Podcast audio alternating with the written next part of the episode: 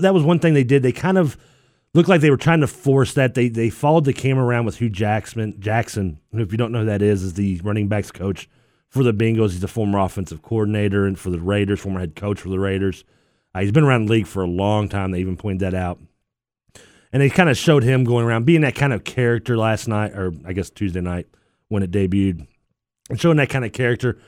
But it's interesting to watch because one, it's the Bengals, and if anybody's grew up in this area under the age of 25, the Bengals have always been just a running joke. And yes, they've been better the last couple days, the last couple years. They've been in the playoffs three of the last four years. This is a team that hasn't been a, a playoff win since what 91 since they ruined ended Bo Jackson's career with a hip injury. I mean, actually, they lost that game, I believe. And then the Raiders, yes, they lost that game. The Raiders got beat by the Bills, fifty-one to three in the next week. But nonetheless, this is a team that I tell you, when you watch this team, this is a good Bengals team. And I, have got friends that are Bengals fans who've talked to me, and I, every year they tell me, "Oh, this is the year that we're going to do this and we're going to do that." And I kind of humor them. I'm like, "Yeah, okay, yeah, whatever." It's Mike Brown. The guy's got the mailman's eyes. I mean, there's no way that's Paul Brown's son. There's no way that Paul Brown, who one of the most geniuses of football, could could spawn someone so ignorant in the sport. And he's made some obviously bad choices. Marvin Lewis is a good choice.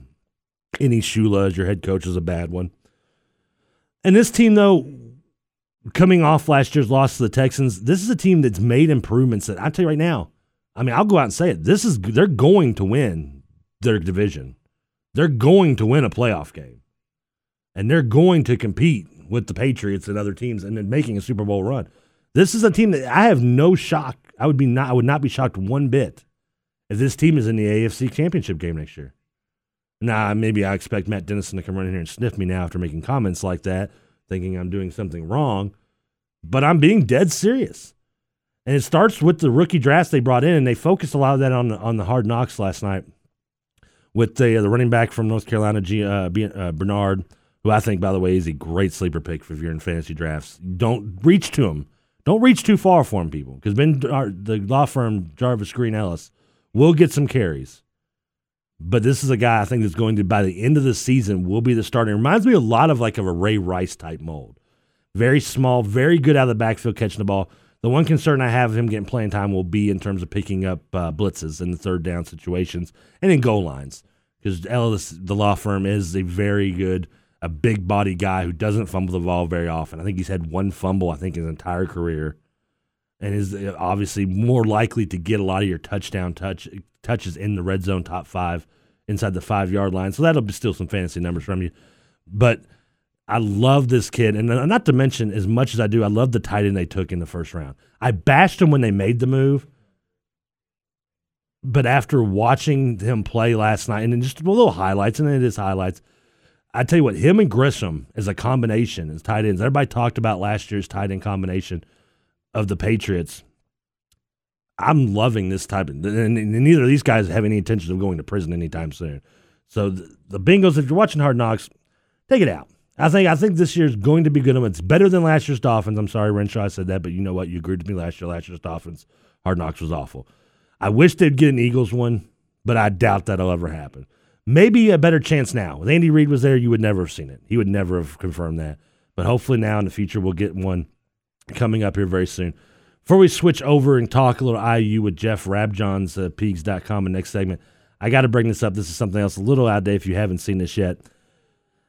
UK fans, you know, I don't want to come off sound like a homer because I am a Louisville fan, but Kentucky fans may have steal the cake when it comes to god awful videos on YouTube. Louisville fans have their share. There's some bad ones level out there. Don't get me wrong, Louisville fans, you've done some some poor some poor video attempts too that you think might be cool, and you just may come out making yourself look like a total tool. There there are the ones out there for Louisville, and I'm sure every school has them. But the other day, this came out, and I know I forget his name now. I think it's like Joe Schrader or something. It's an old guy puts out this video of a song on YouTube singing his love for Big Blue Nation. And if you haven't heard this yet, I'm gonna I want to get to play. It's only about two minutes long. I'm gonna let uh, Zebo play this for a second. This might be the greatest thing I've seen since Lazy Tuesday. This is I mean, the video you have to the content itself is is hysterical and by by itself, but you have to watch the video because while you're hearing this, I want you to just picture like an 80 year old man sitting in some shorts that would probably be worn by your gym teacher, a la 1975, sitting in a scene that looks like he's in front of a cracker barrel. It, looks like he's sitting in one of those chairs that you would see, kind of the old guy waiting to get his seat at the cracker barrel so he can get his chicken tenderloin and hash brown casserole. Playing some checkers. Playing some checkers, yeah. Just hanging out, drinking a uh, drinking a root beer, cream soda. And he did a song, and supposedly the, the backstory is now that he wrote this song for a woman he was, I guess, courting which is disturbing in itself because the guy is probably. I mean, he, he looks like something Uncle Fester pooped out. But given his age, I think that is the appropriate term. Courting. courting. Yeah. Yeah, because I don't think there could be any uh, uh, quarter to the. I don't think any uh, relationship is going to go past holding hands or watching right. Matlock and having dinner at six o'clock. I can't imagine. But here's the video. Uh, what's it called? What's the official title of this song actually called, other than God Awful? Um, I, I love, bleed, big blue yeah, or something. I love Big Blue. Something, big blue. something out of state, out of you know, out in the statey. Out of statey.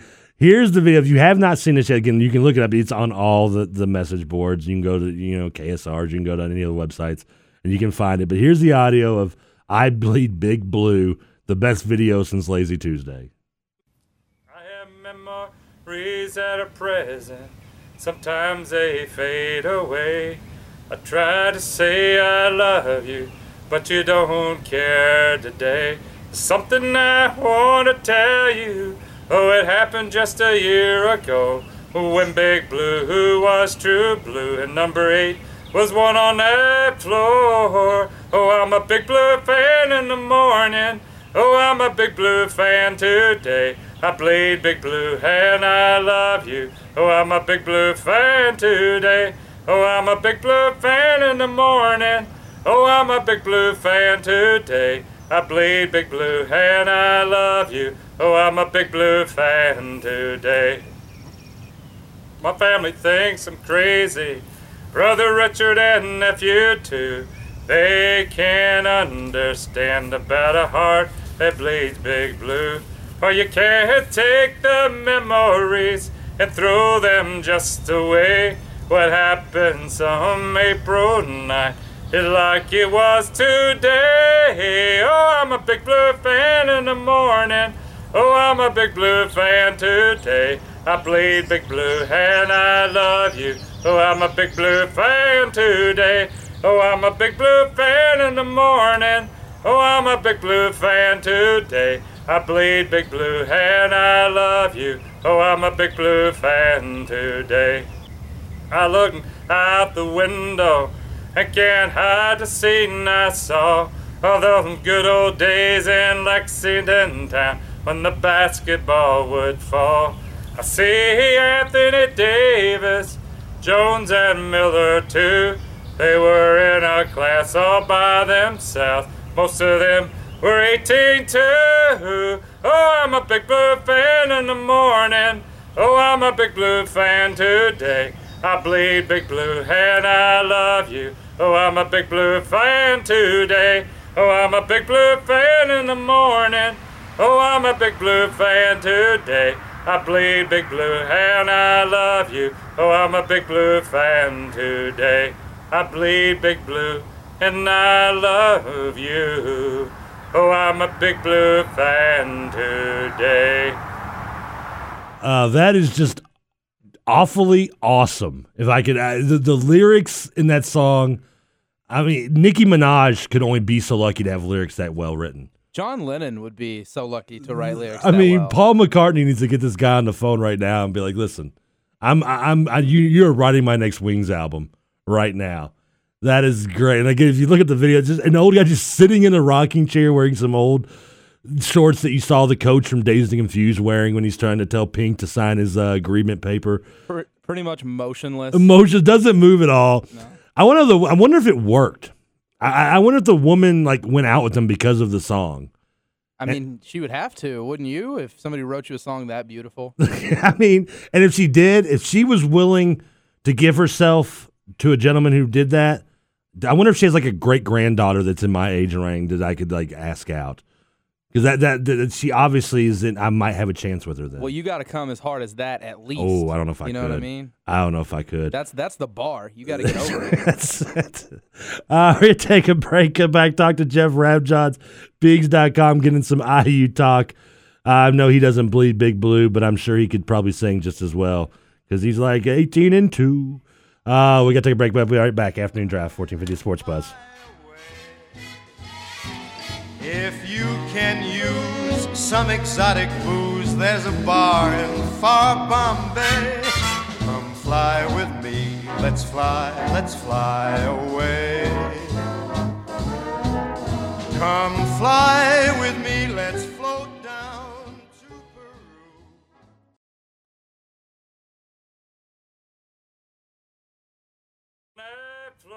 floor. Oh, I'm a big blue fan in the morning.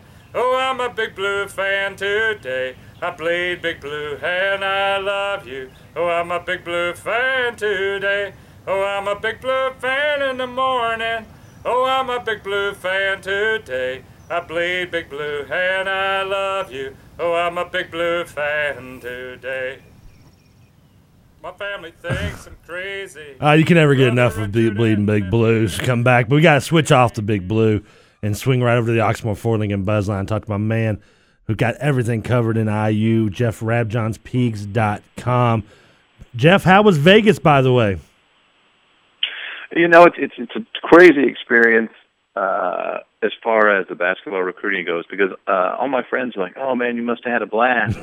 and the truth is, I'm such a dork, and there's so much work to do. I find a little hotel off the strip, and it's fly in, and I actually flew in and went to a gym before I even went to to a hotel or anything. Um, and it's games from 8 a.m. to about 11 p.m. But the great thing is you get to see so many of the top guys in person, and you get to see them as much as we travel in person a number of times. So you really get a sense of what can they do, what can't they do, how do they play when they're tired, uh, how do they play when their team's down, how do they defend when their shot's not falling. All those little things, you get a real sense of uh, what a player can and can't do. Dan, you can be honest with us. Did you gamble at all, though? I didn't. Didn't Uh, didn't I- play. I so, are you not a gambling guy? Did you play a little blackjack? Put a quarter in no, a I, I've slots? got. I got no problem with Vegas and all that. It's just I, I get so busy, and then I just get so unbelievably worn out because yeah. you know you're watching games from eight to eight a.m. to about eleven, and then you try to go back to your hotel and at least get a couple things written for the next day, and uh, and then all of a sudden you know it's really late, and some of those some of those gymnasiums are you know twenty, twenty-five, thirty minutes from where you're staying.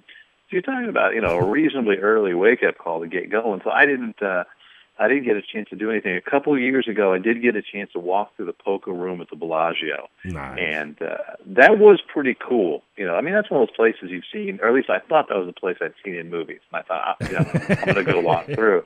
And I didn't realize there are some areas in the Bellagio where, unless you actually have the chips, you can't even walk in those rooms. Really? There, there was there was one poker room, and apparently it was for more of the high dollar people. And of all the things in this world, I am a high dollar gambler ain't one of them.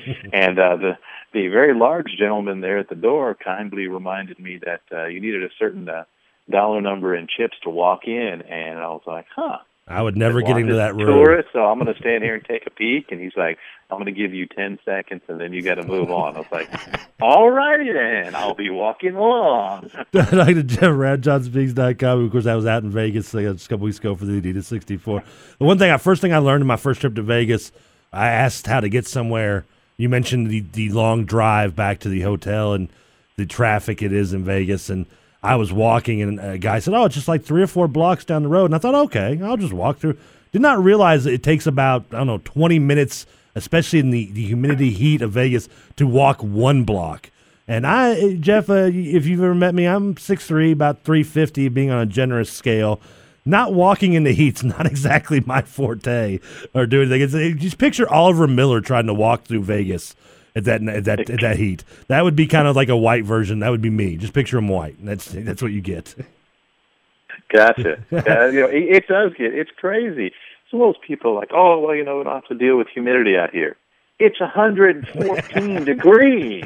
I don't care if you got humidity or not. It's 114. And uh, I made the mistake the first time I went out there of not really checking the rental car, and I got one that had black interior. Oh. It, it, it did not cool down. You could run the air conditioner for 20, 30 minutes driving from one place to another, and it did not actually cool down. It's just a whole different level. It was crazy. Well, let's switch to speaking of hot news, uh, Vegas hot weather, hot news coming out last night. The Indy Star reporting that Louisville and IU will finally get to meet again. Their first meeting since 2003 in Freedom Hall when Louisville just bombarded IU in the second half for 60 points to pull away and a nice big win. Louisville somewhat kind of shaded away from it last night. Kenny Klein, SID here, Louisville said, "Oh no, it's premature to say this," but Pitino reports today, telling CL Brown of the Courier Journal that it is going to happen on December 9th in New York City for the Jimmy V Classic. Can we confirm it official? Or will Louisville and IU finally get to meet for the first time in a decade again? Well, a source of mine at ESPN told me uh, that the game is scheduled. Um, that he did say that TV, meaning them, ESPN, of course, contracts who comes, then they can decide who plays who. Uh, so ESPN does have Indiana and Louisville under contract to play in the Jimmy V Classic. The current schedule calls for the two to meet, uh, but TV, meaning ESPN, which owns the uh, the rights to the event uh, and actually handles the contracts, uh, they do reserve the right to make an adjustment. I don't see why in the world they would. Uh, you know that that wouldn't make any sense. Uh, but yeah, ESPN does have contracts with Indiana and Louisville to play in the Jimmy V Classic. And, and one thing that's different about some of those events, uh, most of the time when teams are going to play, they have contracts with each other. For example, say Indiana and Louisville were going to play um, at, at Conseco or something. Mm. They would have contracts with each other. With these kind of events, Indiana has a contract with ESPN. Louisville has a contract with ESPN. ESPN decides, you know, when those two play and, and that kind of thing. So that's the only nuance as far as the technical aspect of how these events run. If this game does go well, and and, and Crean and Pitino, Pitino seem to have a good time doing it, can this lead, you think, hopefully in the near future, of a contract being signed where these two teams can meet on a year by year basis? You know, I think there's the potential for that. Um, and the main thing about that is it would have to be a TV driven deal, meaning TV would have to come in uh, with a certain amount of money because both those schools likely uh, would be giving up a home game if you're talking about a neutral site. Mm-hmm. Or if, if they go back and forth, obviously every other year one of the two is giving up a home game. And with those two schools and the revenue they produce from home games, you, you would have to have TV come in with some money to make up for that. Um, I do think that's possible. I, I know uh, Rick Pitino and Tom Crean like the idea of playing each other. They like the idea of having a really, uh, you know, kind of a marquee game that that involves teams here in the Midwest. So, and, and I know that they they've talked about it. I, mean, I remember talking to Rick Pitino uh, two years ago at the NCAA tournament out, out in Portland about that, and, and he said that you know he said, hey, Tom's got it back he, you know, he's going to keep it back, meaning Tom Crean with Indiana. Yeah. And you know, whenever whenever they decide, you know, that they're to the point in their scheduling that it works out, we'd love to do it. So I know the door is definitely open. I know there's been dialogue between the two coaches, uh, but I think to make that happen during the regular season, you're talking TV money being a factor. Talking to Jeff JonesPeaks.com, and I know that obviously. Uh, the T, the location issue was one of the, if not only issue that kind of separated the Kentucky and IU rivalry. Would it have to be neutral uh, neutral sites for these two to probably have a future other than TV, or w- would they be willing? Would Crean be willing to come to Yum if Pitino's willing to come to Bloomington? Oh yeah, I think there, there's there's a lot of options that are open there, and I think Indiana would be very very open to the idea of a home and home. Um, you know, in, Indiana likes the idea of on-campus college basketball games. Yeah, and I think, um, you know, obviously the the environment in Bloomington is one of those you think of when you think of college basketball. Mm-hmm. Louisville has a terrific atmosphere with the Yum Center. Uh, you know, technically, okay, it's not really on campus, but it's their on campus. it's their campus arena. It's where Close they enough. play their games. you know, it, it is where Louisville plays its games. We're not talking about neutral site. I, I think Indiana would be open to discussing uh, something like that in the future.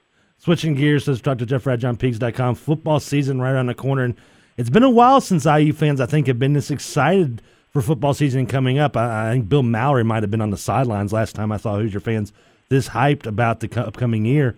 Quarterback Cameron Coffman had a pretty solid year last year. Obviously, IU's offense was on on all cylinders through most of the year, throwing for just under 3,000 yards, 15 TDs, but did have 11 interceptions, including seven of those in the last three games, which led to the kind of slide at the end. Can he take that next step on the field for this Kevin Wilson squad to get them into a bowl game? Well, that that's going to be one of the key questions uh, that they're going to have to sort out through camp, because right now they haven't even decided on the starting quarterback. And I think, as as most people know, Tre Roberson yeah. was was the starter last year. Got hurt early. Uh, Cam Coffman, Cam Coffman had to come in, and he threw the ball well. They moved the ball well. Uh, they, they did pretty good scoring. Uh, they were fourth in the conference in scoring at 30.8 points per game. That's really good. They averaged 442 yards per game. Those are good numbers. Um, but I, I get the sense Tre Roberson is is really making a push um, if not to be the starter, to at least be a guy who gets some time on the field. And certainly Tre Roberson is a guy who is a, is a dual threat quarterback. He can make plays with his legs. Cam Coffman and, and Nate Sudfeld, the other option at quarterback, those those are more traditional passer types. Um, and Indiana, certainly under offensive coordinator Seth Littrell and Kevin Wilson, they want to be able to throw the ball, um, but they also like the idea of what Tre Roberson can bring to the college game, especially you start to get down in the red zone uh, you know, a guy who can run it and throw it uh, can, can create some problems for the defense. Um, so I'm not ready to pencil Cam Coffman in as Indiana's starting quarterback just yet. And of course, IU fans, if, if you don't remember Randle El, the Hoosiers are never uh, shy to having a dual threat quarterback behind center. Something else IU has kind of done well producing, at least seems like at least over the last couple years, is getting out big wide receivers. And when I say big, I mean big. When you look at James Hardy and Tandon Doss, who are in the NFL. This year, Kevin Wilson has a pair of big wide receivers as well. Uh, Cody Latimer and, Co- and as it Kofi Hughes. Did I pronounce that name by by the way? You are. That's all right. How good can these two be? I mean, you're talking six three and six two receivers who really kind of stepped up and had good seasons last year. Where are they in terms of progressing into this next year? Well, I think they're having a really good camp, and they, and they had a really good summer. And I think uh, those are two of the anchors, probably the two main anchors of uh, what what's going to be one of the better receiving corps the Big Ten. You've got Cody Latimer and Kofi Hughes kind of as the headliners. Uh, Duwyce Wilson is, is basically like a starter with as many plays as he gets. Uh, he's another guy who can really make some plays. You've got the short, fast guy in Shane Wynn, kind of kind of a speedy guy out there to put in the slot. Uh, you've got a guy playing tight end in Ted Bolser uh, who's who's a big athletic guy who could make plays, make catches. They want Ted to become a little better blocker, uh, but he's certainly a factor in the passing game. So you, you really, I mean, you're looking at five guys right off the bat who have played and made plays and made catches, in addition to maybe some younger guys who are coming along. But when you've got five guys uh, at that level of receiver, and you've got an offense geared to throw the ball, uh, you know, those are five guys who are really going to be able to make some plays, move the ball down the field. I think it's going to be a really good receiving corps. I think it's certainly one of the strengths of IU's team. And I, I would be hard to disagree with you. To Jeff Rabjohns Peegs.com. Just a couple more questions, so we're going to switch gears a little bit. I'd love to get more into football, but I can't. I can't avoid not talking some basketball recruiting with you. Two names that have really come up recently. Obviously, the first being the Ballard product, Quentin Snider. Ever since he de- he decommitted or reopened his recruiting so to speak. Crean was right on the phone with him. Where do you place IU at this moment in somewhat it seems like the pecking order of possible homes for Quentin Snider? Well, I would put Indiana as, as in the mix. Um, you know, there are some other schools that jumped in with offers right off the bat, um, and Indiana wasn't one of those. Indiana wants to talk to Quentin Snider, kind of wants to uh, get him on campus and see where things are at. Um, so I would say Indiana is in the mix. Uh, I get the sense from talking to uh, Quentin Snider's dad the other day um, that, that he likes the idea of possibly, you know, staying somewhere close, uh, not going too far away.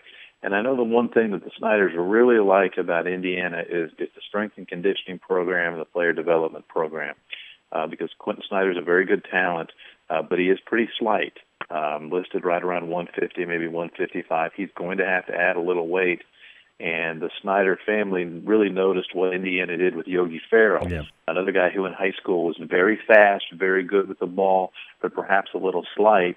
And Yogi gained a considerable uh, weight and, and, and strength and, and structure to to a smaller stature uh, pretty quickly. Uh, so that's one of the things that the Sniders are really intrigued about when it comes to Indiana. Talking to Jeff Rabjohns, Peegs.com, you go always, of course, part of the Rivals family. Great place to find all your up to date information. And the last question for you is an article I just re- you wrote just recently. I was reading earlier today. Was Tom Crean has his eyes? Speaking of 2014 guards, Robert Johnson, 6'3", Virginia native, number 84 overall, will be making a trip to Bloomington later on this month. What can you tell me and who's your fans about this kid? Well, the really interesting thing about Robert Johnson is he, he's kind of one of those true combo guards. Uh, he's a very good scorer. He averaged 20 points a game at the Peach Jam, facing high-level competition at that event, obviously. Uh, but he can also play with the ball in his hands, can make plays with the ball in his hands. So he's kind of a combo guard. He is ranked 84th right now. Uh, that that's really still based upon what he did last year. He's a guy who certainly is going to move up uh, based upon how he played a little bit in July. He was good in July, but I would say he's one of those guys who really kind of blew up. Uh, I'm sorry, he was good in April, but he really yeah. kind of blew up in July. Uh, he uh, he's recently got an offer from North Carolina. Carolina is going to be a factor there, um, but he's certainly a guy to keep an eye on with his his skills. Uh, to be able to handle the ball, to be able to shoot the ball, to be able to play combo kind of guard. Uh, his Indiana visit will be August 24th. He's also a guy who, when you watch him play, uh, is a guy who I would say pays attention to defense. Some guys can't play defense. Some guys gamble for steals in the backcourt. And then there are other guys I would say that pay attention to defense. He tries to understand where he's supposed to be. He does a pretty good job for a young guy of playing off the ball. Um, so he, he's a guy who uh, is very high on Indiana's list right now. Indiana's really high on his mind, and the visit's coming up on August 24th. Jeff, always always a pleasure having you on Peegs.com. Make sure you go and check that out all the time. I even got a membership, Jeff, because of you, so I can read all your in depth stuff. Because you got tired of me blowing up your phone. I would text Jeff like every other day asking him a question. He was like, dude, listen, just go get the account at Peegs. And I was like, you're right. Okay, you're right. And then well worth the money, even for a Louisville fan like myself. Would love talking to you down the road. Next time you go to Vegas, Jeff, I'll take you out there with you and we'll do it right you know what? We'll put it, we'll tack an extra day on the back end of that. That sounds like a good idea. we may never make it home, man. We may never come home. Jeff Rabjohns, Big Let's go. Talk to you down the road, my friend. Take care, brother. All right. We're going to get out of to break. Come back. One more segment. Of course, the second hour, my man, Perrin Johnson will be joining me when we return here on the afternoon drive.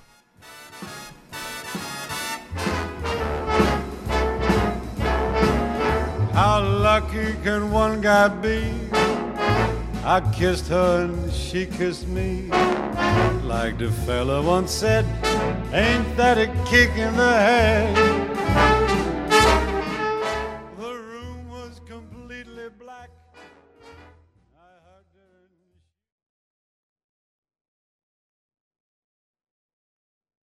House. Did I leave my TV on? Now, these are things that slip your mind. When one eats out of a garbage can, no matter how much time in life has passed, those memories seem to stick in your mind unless you're a homeless guy and avoiding Terrence Jones and you, you do it every day. I mean, maybe like another situation like that where it was in a bag. But no, I've never. So no, no, no, there's no. I've never. there's no backpedaling here, Brandon. I've never full on George Costanza. There's no backpedaling you know. here. You've clearly eaten out of the garbage. Now you have roommates. Have you eaten your roommates' garbage? Have you eaten your roommates' leftover food out of the garbage? Uh, okay, I don't see how leftover food is garbage a bag of chips in the garbage is leftover. No, it's, it's the old okay, premise of the word. Okay, well, the, you can eat leftovers if they're not if they're in the fridge. Who made that rule? Society, common sense, personal hygiene. I mean, these these are things that you avoid when you eat out of a garbage can it, it, wasn't like the chips were just strewn about the garbage, and I picked. Would that have stopped you? Uh, yeah, definitely. What definitely. if it was like a candy bar and it was like half a candy bar in a wrapper? Would you have eaten it? Now, see what part. Okay, the fact you have to think about that is just sad in itself. What part is in the trash? Is the open part or the closed part? Does it matter? Yeah, like eh, was the candy bar torn or bitten? It was. It, does it? Does it have to? What if it's in the? Oh, okay, it's in the wrapper. Okay. Oh, fully. It's not being no. It's it's in the wrap. Yates has broken off half the candy bar. To your knowledge, he could have just bitten it off, but for your knowledge mm. and what you're telling yourself in the head to make yourself feel better about it, it was broken off. But it wasn't in the top. It's halfway down the bottom. I mean, have you dug in the trash looking no, for food? no, no, no, no. It has to be in the It- it- visible yeah, eyesight. Yeah, yeah, yeah. No, no, no. It has to be on the top layer. It has to be on the canopy layer. It has to be on the top layer. Yeah, the, the canopy of the trees. Yeah, that's where it has to be. Does this count for soda? Do you like drink? I, I've thrown away half sodas in there too. I No, mean, cause see, that's that's lips, and again, you know, I'm not I'm not with the lips and the teeth and all that. Hot ah. fries are an individualized item in a bag. That's my point. the best part about this is after he did this, he walks up to me and there's a restaurant on the corner from us, a barbecue place, which is pretty decent food. And he goes, "Hey, uh, have you ever been to? Uh, I don't know. I guess I'll give him a free plug. Have you ever been to Famous Marvin's?" And he's like, "I wonder if it's any good." And I looked at him I was like, "You just ate hot fries out of the trash. Does it matter if it's any good? You got to. Are you asking me if they have good food on their menu or if they have a dumpster behind their restaurant? What's what's the curious question?" You got to do what you got to do to survive, man. You know? Oh Lord, these these these, these are things. These these are re- the reasons why I have gray hairs at work. I swear. We gotta take a break. Come back. Talk to Perrin Johnson. Maybe he might have some leftover Dairy Queen in his car that can we can feed Brandon the intern. I don't know. Nonetheless, we come back. Hour number two, afternoon drive, fourteen fifty, the Sports Buzz.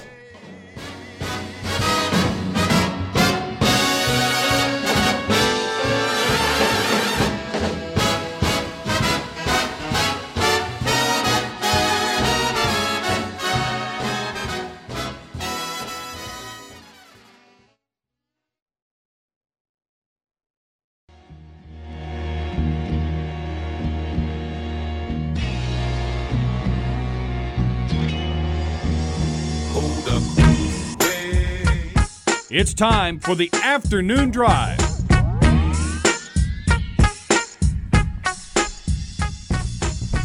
Welcome back to the afternoon drive. Me and my man Trevor Kelsey. Trevor Trevor has really upgraded his wear right now. He's actually wearing pants for once and a polo. I am absolutely blown away. Okay, first of all, I wear pants on a regular basis. They're usually You don't wear pants. You wear basketball shorts. You, pic- you, you, you, you picture the stories if I sit around here in like my underwear and no shirt on. Trevor has more more mesh basketball shorts than LeBron James does in his closet right now. I do.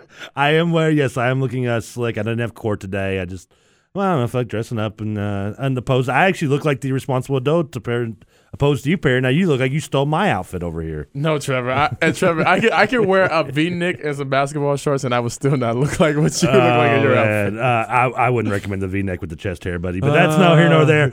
Waste no more time. Says the guy who's who's says the guy whose haircut runs into his back. Yes, very much so. so I got my haircut. Uh, someone who uh, can pull off a V-neck. Let's go to the Oxmoor before they get buzzline. To my man, my favorite Eagles rider, Michael Bradley. Michael, how you doing, buddy? What's happening? Oh, just living the dream, my friend. Living the dream. Uh, r- real quick, let's get in. Let's get the Eagles out of the way because I'm I'm doing a coach. My coach is a Cowboy fan, so we know how those people are. Hey, hey, I'm a very very reserved one at that. and let's get some Are Eagles. you, are you from Texas? no, No, I'm not. Then you, but you're still a Cowboys fan. Yes. That's that's ridiculous. hey, Trevor likes the Toronto Blue Jays, and he was born and raised in Kentucky. Can I get a break? yeah, but there's no. It doesn't matter. The Cowboys people join pick the Cowboys because they're good. hey, I was with the Cowboys when Quincy Carter was snoring his life away. Come on now. Yeah, but where did you, when did you start with the Cowboys? Back in when Pasadena, when I was about, I'd say back in the day when they went to the Super Bowl in Pasadena, it was like 94, 95. The Bills, yeah. Yeah. Yeah, back yeah, then. Super Bowl. Right. So that that's front runner. Horrible. Bad pairing. Hey, hey, hey, I'm, hey, hey, hey, who, hey, Mr. Bradley, who's your team, man? He's an Eagles guy. Philadelphia Eagles, Phillies, Flyers. Are you born and raised in Philly? Yes. Oh, Well, you know the Raiders came and left. They were like, you know, the step-headed, uh, the stepfather that I never had. They came into my life and left me. You know, so Oh well, you know that'll happen. Uh, the Al best. Davis will do that to you. The best, the best part of this interview right now is when Michael said "bad parent, bad." I want that as a drop. Let's talk some Eagles real quick. Chip Kelly, uh, first game Friday against the Patriots. Michael, uh, starter is whoever takes the first snap is irrelevant because both quarterbacks supposedly will go with the first team. But it seems that since the pads have come on, Vick has kind of been a front runner for that job. Is that safe to say that it will be Michael Vick's job now to lose? yeah, it's his job to lose, but he hasn't done anything really to win it. I mean, he he is he's the guy who is, they want to run, win the, the job, but he hasn't been able to distance himself. So uh, you know they would. He hasn't done anything to distance himself, and Nick Foles hasn't done anything to take the job from him. So I mean, it's, it's kind of like do something already. One one uh, storyline, obviously, players dropping left and right for Philadelphia with ACL tears. Uh, ben goes down now. Another second receiver that the Eagles will lose. But one receiver that hasn't been lost to injury, but has gotten himself in enough trouble at the Kenny Chesney concert, Riley Cooper. By the way, Chip Kelly, welcome to the NFL. If he didn't cheat at Oregon, he may have just bounced right back if he had the opportunity. How has Riley Cooper, since returning from his Paula Deen tolerance seminar, been accepted amongst the team, and have it's has it been at least blown over to this point? He has been accepted to a point. Some people are saying, "Hey, you know, uh, he's he's back. He's our teammate. We're gonna you know play with him, and that's fine." I don't think anybody's going to be going hanging out with him. Uh, you know, the interesting thing about it is, is that while he did the sensitivity training thing, and while he did the, uh, you know, I know that I can't use these bad words thing, he hasn't done any alcohol uh, counseling, and that seems to be the problem because I don't think he's going to be saying that kind of stuff if he isn't loaded up at the Kenny Chesney concert. So he's got to do a little bit of that too. But right now, it's about football. They're going to play a game tomorrow night. Then everybody's going to react to the game from tomorrow night. Then they'll have another game. And, and I think unless it turns out that we find out mid-season that the whole team hated him, uh, I think this thing is, is on its way out. Is this just one of those instances we talked to Michael Bradley here in Philadelphia that he's just one touchdown or one nice first down reception away from being forgiven by the fans? The fans, look, you know how fans are. Fans Yeah. don't care so long as you're performing, so for so long as you're winning. So if you are winning and, and, and he contributes to that, then people aren't going to care. It's the same sort of thing with Michael Vick. When Michael Vick came back, half the fans were saying, we can't have this guy. He's a, he's a dog killer. He's a horrible human being. And then in 2009, he's playing well, and everybody's saying, well, you know, maybe he's not that bad uh, a guy. He's rehabilitated. So to me, if, if I'm the Eagles, I'm making sure Riley Cooper is going to speak to kids at schools. He's he's showing up at tolerance uh, forums and everything he can to, to to show that he is trying to change as much to help the team. Because you know, there's people out there saying, why the heck did they suspend this guy for a couple games? In, in you know, along with fining him. Talking to Michael Bradley in You Philadelphia. think you think they'll send him to the schools on the west side of Philly? Well, you know, I tell you, the west side, north side, I mean, it, it doesn't matter. In Philadelphia, you, you don't have to go too far to find somebody who's going to be upset with him.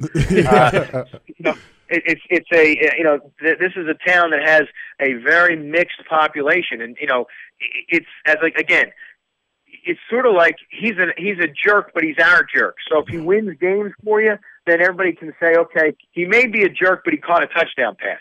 So I don't have to have dinner with him. I don't have my kids. You know, my daughter's not going to date him. So you know, who cares? Let's just uh, see if he can win games. Would you have released him, Michael? I would not have released him. I would have suspended him for two games. I would have suspended him for, and said you're going to be fined, you're going to be suspended, and you're you're going to be um, uh, and you're going to be somebody who gets out in the community. There's a movie I, I don't know if you guys ever saw it called Soul Man about the white kid who tries to get into uh, law school pretending that he's an African American. You're talking about Thomas And Howe, right? yeah, he finds out at the end. They find out at the end that he's been, you know, he's been uh, faking, and so James Earl Jones says, "Well," and he says, "Here's what I'm going to do," and here's what I'm going to do, and here's what I'm going to do, and he finally says, "And I want to be a lawyer." So it's, it's like give him, make him do a lot of stuff, but he should have missed a couple games. The best part of movies when they the the, uh, the the guys at the Harvard pick him and pick up basketball. And so he just Yeah, right, off his foot. The stereotype they think, yeah, because he's black, he can play basketball. And he's just dribbling off his foot and dribbling himself in the crotch and so forth throughout the movie. Exactly. Uh, great '80s flicks. Yes, a, a lot has been said right now. Uh, Wes Welker apparently is more emotional than we thought he was. Apparently, he said Bill Belichick was not was not a, a nice guy in so many words. Basically, he said to him. I mean, what are your thoughts on this? You know, this seems to be. Can the Patriots overcome any of this to win the AFC East? With with Well, who cares? I mean, this doesn't matter one bit because Wes Welker doesn't play for the Patriots anymore. But you know, is this a news flash that Bill Belichick has a rough side to him? I mean, you know, you gotta be kidding me. What? So now next we're gonna find out that Rex Ryan yells at people? I mean, is that is that what? I I, I don't get it. And, and and the funny thing about it is, Wes Welker's career was made when he was with the Patriots. And last year, with this uh, speed up offense that they did, he was able to catch more passes than ever before because with Brady trying to get rid of the ball faster, oft times it was, hey, there's Wes. He's open. I'm going to throw it to him. So he's upset because he got dressed down in front of his teammates. Here's an idea, pal. Don't make the mistake. yes, Michael Bradley. Dress down. Michael, stay on the little NFL, the kind of uh, why are you still whining about something? Greg Jennings comes out recently, claims he was brainwashed while in, while in Green Bay to uh, to look down on other teams. This the whining of a uh, a little brat or serious concern that maybe he. Oh, Uh, please. What do, you, what do you think happened? If this is a scene from Clockwork Orange where they take little Alex and keep his eyes open to make him watch all the violence so that he can get cured of the ultra violence or get nauseous every time he sees it? So he was tied down in a movie theater and made to watch uh, films of Lombardi and Curly Lambeau and Johnny Blood McNally and you know Don Hutson. Come on, that's ridiculous. uh, Draco Bradley. Uh, obviously, the leading story of this last couple weeks, Michael, has been Johnny Manziel, the autograph scandal, so to speak, that's kind of bumped Cooper and, and Aaron Hernandez off the headlines, so at least for a brief couple days. But we'll be back right away again, I'm sure, soon. Your thoughts on the whole autograph scandal? Should Manziel be, at least if you're A&M, do you let him play and take the chance of maybe getting a season of vacated if that really is a threat?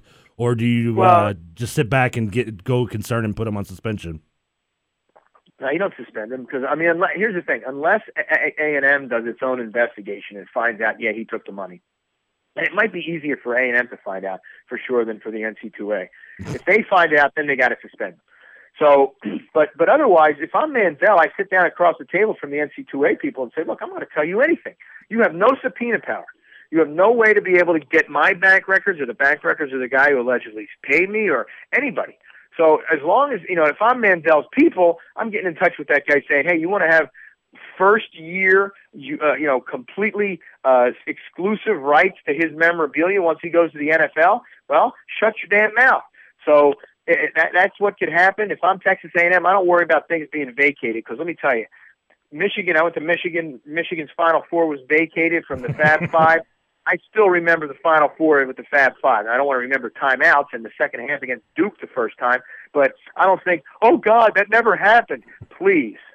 Talking to Michael Bradley out of Philadelphia. Mike, I got a question for you, man. Who is going to be the starting quarterback for the New York Jets when the season comes? Obviously, It's going to be it's going to be Sanchez. It's, Geno Smith isn't ready, and and he showed up a little bit out of shape. But Sanchez knows the offense. They'd be nuts. This is Rex Ryan's make or break year. If he goes with a rookie who stinks the first three or four games, then he's got to put Sanchez back in. Let's face it, Sanchez's psyche is more fragile than Wes Welker's. He makes Wes Welker look like a stoic lumberjack. So I would not mess around and, and say to Sanchez, "We're gonna we're gonna put some rookie ahead of you."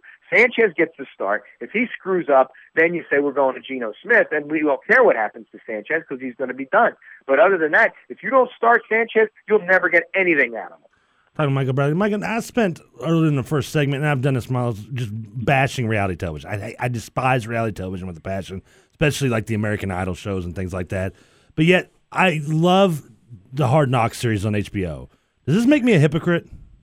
No, not at all, because it's not a real. This isn't a reality TV show. It's not like it's the real, real offensive tackles of Cincinnati. And it's funny. My son, my son and I were talking about this today. They, they were you know the Hard Knocks is a great program. You know, it's tough to watch the kids get cut. That's difficult, but that, that's that's a tough thing. The other thing we we're talking about is the other reality shows, like the Real Housewives of Orange County or Atlanta or whatever. Whatever They, city. they're primer. You know what's happening now? They're showing women how to behave badly.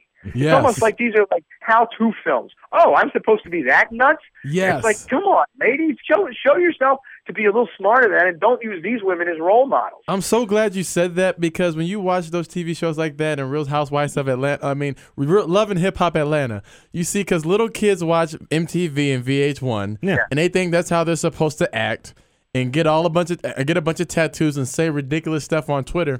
I told I told one young man that at a high school basketball camp, I told him I'm never worried about getting a job as long as I live. He said, "Why you say that?" Yeah. I said, "Because you kids say the most stupid stuff on Twitter. So when they Google all this stuff to pull up to fi- hire you at the company, you're never gonna get hired."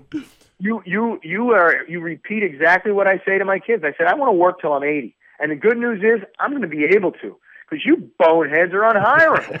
it's like they're going to keep going. I mean, I don't, they don't. I don't care whether I walk into the room with a walker. I'm not going to be stupid. So I, I agree. And and you know, you don't watch reality television. I don't think Hard Knocks is reality television. I think what Hard Knocks is is they're trying to show you what really happens in training camp. Now, do they over dramatize it and do the whole stupid stuff with Ocho Crazy last year go overboard a little bit? Yeah. But but for the most part, what they're trying to do is show you what real you know, what really happens is a football team tries to assemble. Andy Reid would have never let it happen in Philadelphia. Would Chip Kelly allow Hard Knocks Yeah. to come into Philadelphia? Sure, I mean, look look at what he put up with at Oregon. Oregon was basically the University of Nike for crying out loud. Two tone field, nine hundred different uniform combinations. That stupid duck on the motorcycle. I mean, he'll, he'll probably jump right on that. The mascot is the check. Uh, Exactly. Michael, I love the rants of an angry man, but uh, and, and always a pleasure, my I'm friend. not an angry. man. I'm a very happy man. you know, I, I felt a little. I felt, I was kind of scared for a second when you talked about me being a Cowboys fan. I'm not gonna lie. Well, look, you should be. I mean, as I said, unless you're from Dallas, and that's a problem right there. Uh, you, you you you can't really support that team. And I mean, how can you support them? They're unsupportable. Good God, False Face is the owner. Come on, Romo's your quarterback. Please. please, hey yo, please forgive me. Please. Uh, bad I parent, bad. I'm sorry. For- better hope forgiveness comes from above, my friend. I just I can't do it. Michael, I love talking to you, buddy. We'll catch up with you next week. Take it easy, guys. Uh, that, just that interview alone, just the bad parent was the favorite part. I just, I mean, that's yes, great. Yes, very much so. Uh, we're gonna get out of here. We're gonna catch up. Talk a little media day from Louisville. Obviously, Vance Bedford on the. Uh, speaking of someone who drops great lines, Vance Bedford on the mic today. Shawn Watson talking Preaching as well. from the pulpit up there. Saying a new name. He's no longer James Quick. He's James Fast. Yes, he's much- fast quick. very He's- much so. We're We're just gonna- way to fast. We're gonna have Steve Rummage on from CardinalSportsZone.com when we come back to the. Let's fly, let's fly away. If you can use some exotic booze, there's a bar in far Bombay.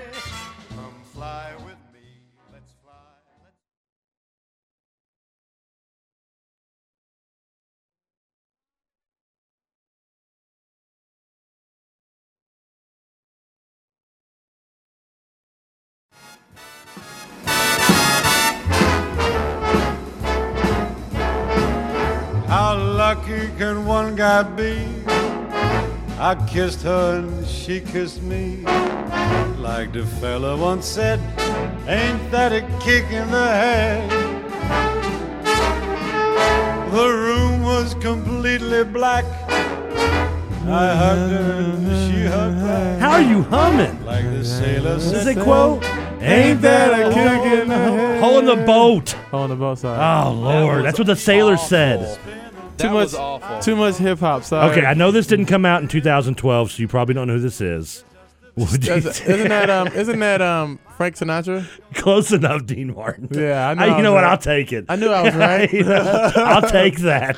That's All close they all enough. they all sound the same. They all- like my mom says, rap music. It all sounds the same. It all sounds the same. Actually, on Twitter, you made me smile a little bit when you, you put out a tweet that's saying mo- you said most, you should have said all, but most of today's music sucks. And I Yes. thought I'm actually rubbing off in a good way on Perrin Johnson. I mean, not all of it sucks. There are some great artists out there, but most of it is terrible. Yes. Yeah, listen to Nicki Minaj and you'll you'll agree with Nicki me. all Minaj is good. Nicki Minaj, she sold more records than Sublime. Oh, She's Randy Watson. Good and awful. Oh, there we go. Uh, one person that is good and not awful. Our next guest, Oxmoor Ford Lincoln Buzzline from the Cardinal Sports Zone, who was live at Media Day today for Vance Bedford and Shawn Watson talking with some of the media today. Steve Rummage. Steve, how you doing today? What's going on, fellas? Nah, just hanging in here talking a little, little, little Nicki Minaj, little Dean Martin. You know, the usual summer day on a sports radio show. Yeah, when I listen to Nicki Minaj, usually uh, Dean Martin's the next thing I pop in. Man, I'm telling you, man, she, he got the remix. You know, he's got the remix to Nicki's tracks. You know, so I can see Dean Martin singing the song "Stupid Ho." Yeah, that would be hard. hey, you'd be surprised. He might he might sing it with the he might hold the note a little bit longer than she does. Yeah, I but get yes. Oh, that would be an awesome. I'm thing surprised see. you knew that Nicki Minaj song. I'm impressed, like Trevor. that? I'm impressed. Touche. See uh, Frank Sinatra doing super bass. Yes. Oh, look, I dropped the second one. Yes, very Uh, much. the only so. reason I know Your those love is- goes boom, ba boom, boom, boom. Very much so. Oh, Steve, man. we got to ask you some things, but um, first of all, Vance Bedford, who sounded like Martin Luther King up at the podium today, um, he d- he did- he did, had a lot of great things to say. But one thing he did make sure that he got across to Louisville fans was, besides guys and how they're doing, was he wants to make sure fifty thousand people are in their seats when kickoff is about to go down. yeah, yeah, I, w- I was there for the Vance Bedford sermon today, and he he really laid it down. But they, you could tell that that's something that you know uh, I hear I hear a lot of fans talk about that about you know because Louisville fans aren't in their seats at the beginning of the game. Uh, There's no way to sugarcoat it; it just don't happen. But that really does aggravate because it wasn't just Vance Bedford. As the players were there, a lot of the players expressed that it really does aggravate them when they come out hyped up, ready to play, and they see you know however many thousand empty seats. Uh, so this is something. I mean, I think the fan base really needs to take to heart because it's not just fans harping on each other. The players and the coaches take notice of this stuff. And, and I'll even go as far as to say when Charlie was flirting with uh, Tennessee, it worried me because I'm thinking at Tennessee, you know, schools like Tennessee, and you get places like that. I mean, they're going to be fifty, a hundred thousand strong, no matter if it's Alabama A and T or whatever. So I think the Louisville fans need to respond. But I will say this: up until now, since the Sugar Bowl, it looks like the fans have kind of turned it around, and I, I'm I'm expecting them to be in the seats this year. Does the terrace count as a seat? Because if it does, then we should be good to go. No, that the terrace was the worst idea in the history of the University. Are you talking about the party deck? Yeah, the party deck. I call it the party deck. I don't call it the terrace. Whatever. It's just a party up there. It's just another place where people can hide inside the beer line and not and make it look like on national television that no one showed up. Yes, absolutely. That honestly, that was one of the. I, it looks good. It's a great look, but I mean, look. I'll be honest with you. If I'm sitting in the last row at the top of the deck and I can walk down to the to the party deck and watch the game from a better view, why wouldn't you? So I mean, I, that that was you're getting me off on something totally different there. But that was just a that was an awful idea, I think, and I think that's cost us a lot of butts in the seats. But needless to say, they made it. They spent money on it. We're paying for it. So we'll go. with it. he said they spent money on it. We're paying for it. So Talking to Steve Rummage, Cardinal Sports Zone here, Oxford before they can buzz line. One thing that uh, Bedford also talked about was obviously the blitzing situation. Said we pressured 34% last season. This season we pressured in the 45% range. Do you think to see this team doing a lot more pressure, especially coming the fact that you have the the young linebacker core that you saw last year with a year under their belt? Absolutely. I, I think it's going to be hard. I would venture to say that you may count a hundred plays through the whole season that we don't have somebody coming after the quarterback. He has so much depth, and not just depth. I mean, you know, you hear people sometimes they're like, I expect, you hear it a lot in basketball. I say, well, we run 11 deep. Well, your eight, nine, and 10 couldn't beat me, so that don't really make you deep. Uh, but in this football team, we are so deep, and we're deep with talent. You heard Charlie say four or five times. I mean, he's got four guys at the field corner position right now that are scholarship guys. I mean, I don't know that that's ever happened at Louisville before. And that linebacking core is so young, so athletic, and so talented that I would be shocked if we didn't bring somebody uh, nearly every time because they're going to fly around. They're going to let them have fun, and that's what linebackers want to do. And they'll play harder for that. So I think you're going to see a lot more blitzing than even we've seen last year. Absolutely. Talking to Steve Rummage of the CardinalSportsZone.com. Steve, Keith Brown is expected to be out for a while. Have they let any light into how long that possibly could be for him?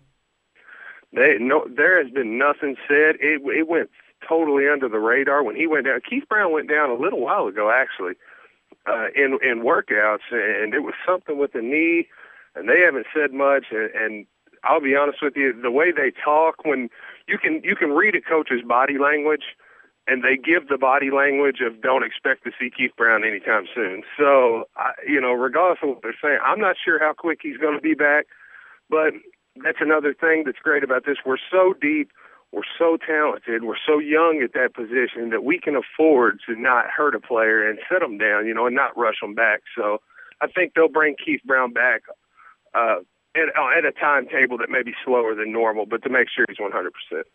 Ab- absolutely. Uh, and uh, what is the status? Obviously, Chucky Williams has been cleared to play. How how much of an impact will he be able to have? Will we uh, will we be able to see anything from him possibly this season, or is it looking like he's going to redshirt? I know he just got cleared by the NC2A. Yeah, uh, Chucky Williams is talented. I mean, he, we're talking a kid that's six foot two and a half, almost six foot three. Uh, he played in the backfield with a kid that's going to be coming into Louisville next year, uh, four-star safety Michael Johnson, who has offers from LSU and everybody else. Uh, but Chucky's going to be a good. He's going to be a good player. I, and I'll be honest with you, I think he's going to get on the field this year. But I was I was at practice last week to get into that just a little bit, and man, those DBs look good.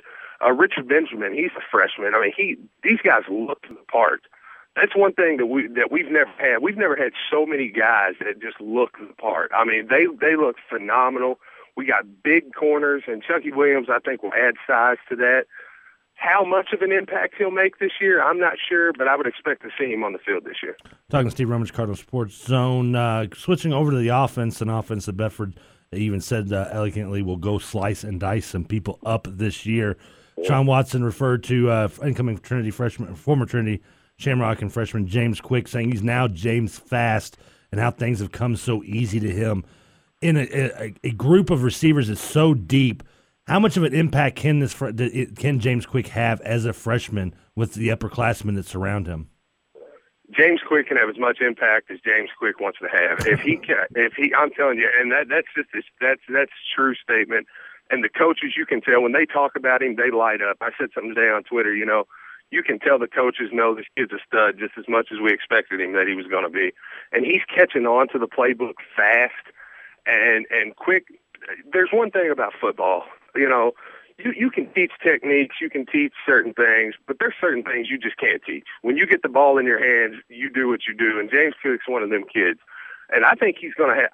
Will he have the best season he's going to have? Uh, probably not this year because we are so talented. But I think we could see a six, seven hundred yard year out of James Quick this year. I don't think it's that far fetched. Uh, the kid can find the end zone. So, and he's quick enough in traffic. There, there's one thing when he gets out in the open, he is hard to tackle, and they're going to put him in situations to where they get him out in the open. And I think they're going to put him in situations to succeed, and we're going to get him out there, and we're going to see some special things out of James Quick this year. Talking to Steve Rummage, Cardinal Sports Report, Cardinal Sports Zone. It's funny you mentioned that. I'll never forget his his junior year at Trinity. They played Male in the state title game, and uh, Coach Wolf, who was coaching Male, I watched him give the speech to the Male Bulldogs, and I watched him for 15 minutes tell the team that they will run a screen play to James Quick to start the game. Told them where to go and tackle him. I mean, and lo and behold, right the first play of that game, it's a screen yep. pass to James Quick. He reverses field and goes 80 something yards for a touchdown. Yep. I never thought I saw a man want to just rip his own head off as I did Chris Wolf that day, Male's head coach. I mean, watch it for 20 minutes. He told them, every one of them kids what was going to happen, and it did not make a difference to James Quick if they knew what was going to happen.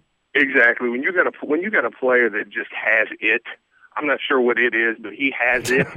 and, and when he when he's got it, he gets the ball in his hands. You can say anything you want to say. I don't care if he's a freshman, a sophomore, an eighth grader, a kid that I mean, he's got world class speed. And this this kid was a few tenths of a second from qualifying for the Olympics. And I think it was the 100 meter or the 200 meter. So, I mean, he has world class speed. I mean, that's just something that you can't teach. And, and I think that we're going to see we're going to see a pretty big year out of him. I'm expecting big things from him. Talking to Steve Rummage, Cardinal Sports Zone. One last question for you. Obviously, uh, Teddy Bridgewater kind of fell into the undertow of the autograph scandal a little bit uh, the, yesterday, along with, of course, Braxton Miller and some other players across the country.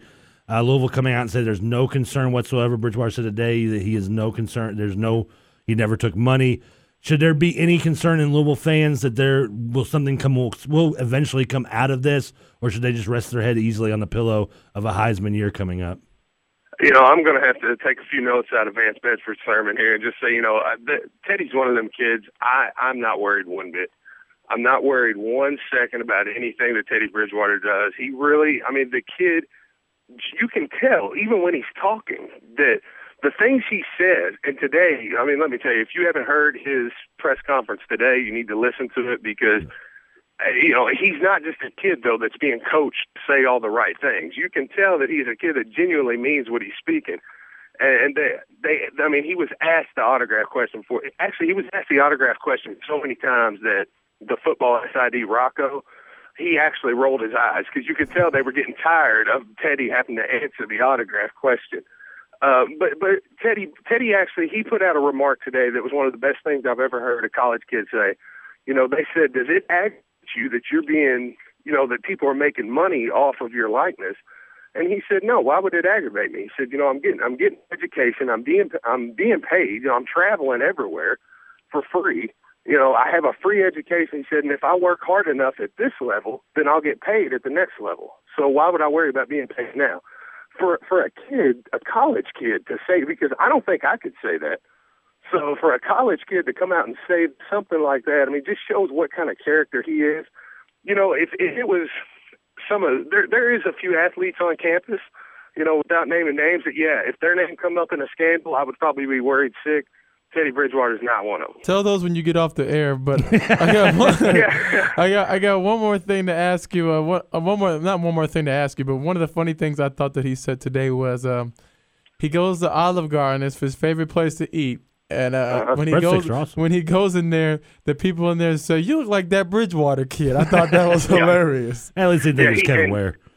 Yeah, and Ted, Teddy go. Yeah, yeah. Her parents had some problems there, but uh, that's okay. Uh, but but Teddy, act- he said he'll actually play along with them. He said so. He said he had a guy come up and said, "Hey, you look like that Bridgewater kid." And he said, "You know, I get that all the time."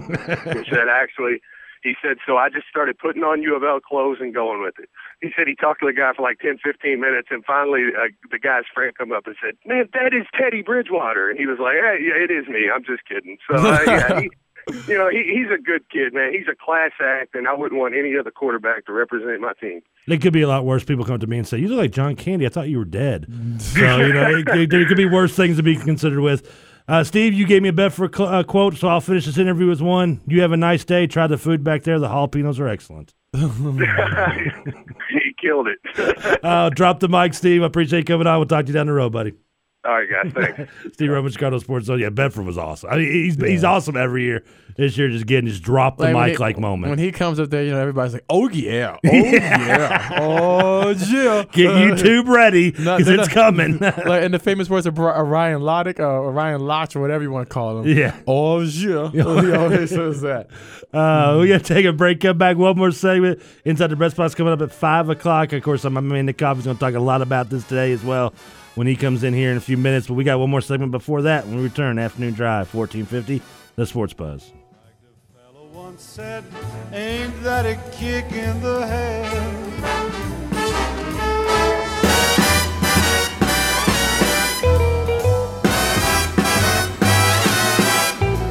Like the sailor said, quote, Ain't that a hole in a boat?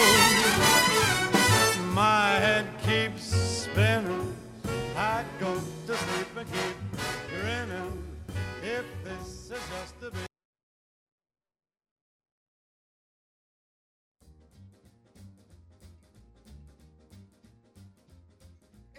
Every time it rains, it rains. Pennies from heaven. Shooby dooby. Don't you know each cloud contains pennies from heaven? Shooby dooby. You'll find your fortune falling all over town. I just want to snap in my suit and tap dance like I'm Gregory Hines listening to this right now. nice pull. I love the Yeah. reference there. You can do the Charleston to this, can't you? Man, if I had a top hat, I could do it all, man. But I got a bad wheel, so I have to go watch somebody do it. Don't that stop you. Yeah, right. Don't let ba- anybody tell you a bad wheel is going to stop you from dancing. Yeah, and then I go back to the operating table and then go through the process I just went through. Um, thank you, but no thank you. Bad wheel stops you. Me just being lazy stops me. Uh, Trevor, I want to talk to you about two things that kind of irked me. Uh oh. Gary Patterson, for if you don't know, Trevor, I'm sure you do you do know, but for all the people out there at home that don't know, Gary Patterson is the head coach for the TCU Horned Frogs. TCU, I don't like them for two reasons. One, they left Louisville, and that's why we're playing teams like Eastern Kentucky. And two, I still feel kind of salty about the football schedule. But that's okay. I still like my team. I still like the schedule, so I'm not worried about that. But with that being said, it would have been nice to see another top 25 game in Cardinal in Papa John Stadium. By the way, But- lar- largest Christian church in America, too. TCU. oh wow, did not know that. Did not know that. Oh, learn see, I learn something every day. Gary Patterson jumped Les Miles because Les Miles, You jumped him like physically? you know, he, he jumped Okay. he jumped his back basically. Okay. He re- he reinstated star running back Jeremy Hill to the team after the team had a vote. Hill pled guilty to misdemeanor simple battery for a sucker punching a man outside a bar in Baton Rouge. Which is He was already on probation for a misdemeanor over a sexual sexual relationship with a 14 year old girl while he was in high school. Hmm. So okay, now also she he was of age and she was not. yeah, he was probably 16, I'm assuming. No, he, he was like 17 or 18, I think. So Yeah. so now Gary Patterson's suspended star defensive end Devonte Fields for the game against LSU. Didn't didn't mince any words responding toward uh, Les Miles, basically saying my whole team will vote Devonte to be back on the team because they want to win. Patterson said, but that doesn't teach life lessons. Patterson added that I'm sure if it was a it was an opponent they had beat by 100 points, the player would have gotten that would have not gotten a vote and not been suspended. Basically, he's saying Les Miles doesn't teach his athletes anything, and that he should suspend his star running back. And you got to give kudos to Patterson because he called out Les Miles. Patterson, you know, walks he walks the walk by suspending his best players for the game against LSU. Blah blah blah blah. blah. Two things. One, with the exception of Andy Dalton, I think Les Miles does teach his guys but- teaches players how to make a living in Yes, the NFL. yes, yes, That's one does. thing he teaches them. And second, this is coming from the same coach whose team was basically the number one supplier of marijuana in West Well- Texas. Well, and we will get to that, and that is 17 TCU students, four of them football players, were arrested last year on February 15th during a raid on a Texas Christian's campus yeah. in Fort Worth, Texas. Marijuana, cocaine, Molly, a powder potent form of ecstasy. If you and don't know four what Dallas Molly Cowboys is. were all found in the ecstasy room. pills and pre- prescription drugs, Xanax, hydrocodone, et cetera, et cetera, were among the illicit drugs that police found on students selling to other students on campus and often fraternity houses. That's actually half of what they found in Chris Farley's room the day night. He passed away too. So my thing, the thing that kills me about this is, is um, you know, how are you gonna sit there and say this when you had guys that were Distributing weed throughout West they, Texas. They were running a drug ring Yeah. in, in in Dallas. Hey, they're like Tony Montana was playing middle linebacker then, for him. then your uh, then their quarterback, I, who they reinstated this year, Yes. There was the guy that suspended replaced for- Andy Dalton. yeah, he was suspended for a bulk of last year for one driving drunk and abusing drugs. I don't think driving drunk is even illegal in Texas, is it? I- I, think it's not only is it not frowned upon, I think it's part of the driving test. So I mean, I hear I hear Gary Patterson because he suspends one player and Les Miles reinstates one.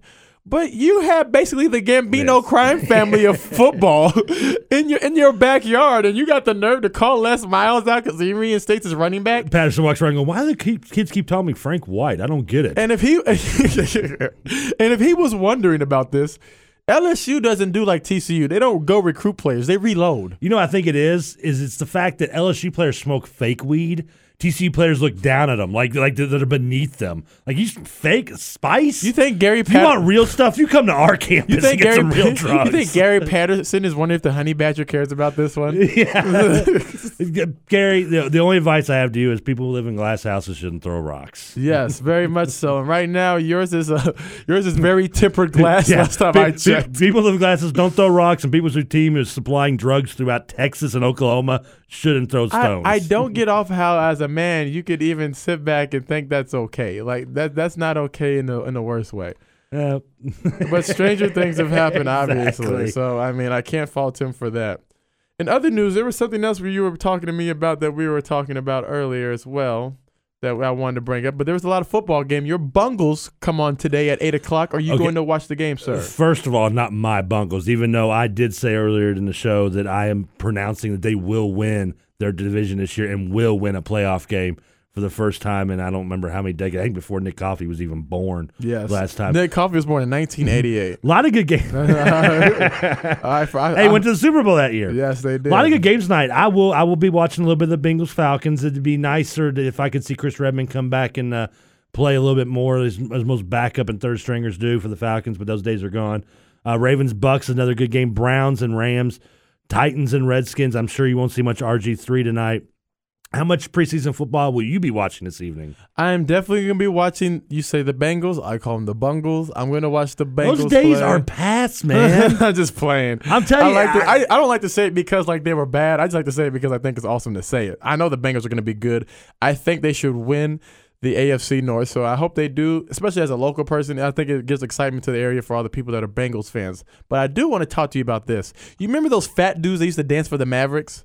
No. you remember those guys? Yeah, one of them lost a lot of weight and became TJ Beisner. Aw, I'm gonna tell him you said that. I'm that. just kidding, Thomas. I'm joking. Irby, Irby, Trevor loves you. Erbie Bowser, 44 year old dancer of those guys. He used to call E Love of the Mavericks dance team. He love. He um, is in custody after he shot and killed for Toya Smith and her 17 year old daughter, uh, Tajmia Allen, and two others. Apparently, he was in the army. He threw grenades in the house, They Hey, where, where does in- one get a grenade? Walked in the house, shot both people, went to another household where his ex-wife stayed, threw a grenade, and then detonated into the home, began shooting other people. And then when the police got there, he killed two boys at the ages of 13 and 11. And then when the police got there, he acted like he was a victim, but he had no scratches. D- d- now, It's hard to make jokes about somebody who just went on a bad killing spree. This Yes. is awful. But I tell you right now, if this is what happens when you make a man wear a leotard and dance in a Mavericks game, Yes, don't put on women's clothing. It's not for everybody. we are out of here. Inside the press boxes next. My Nick, my man Nick Coffey is going to bring you everything red and black. 1450. can I get a shout out to Calvin Bader in the house? Calvin!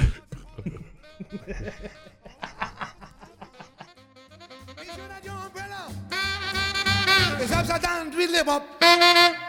Habas ut i veit. Giga la med hungelig.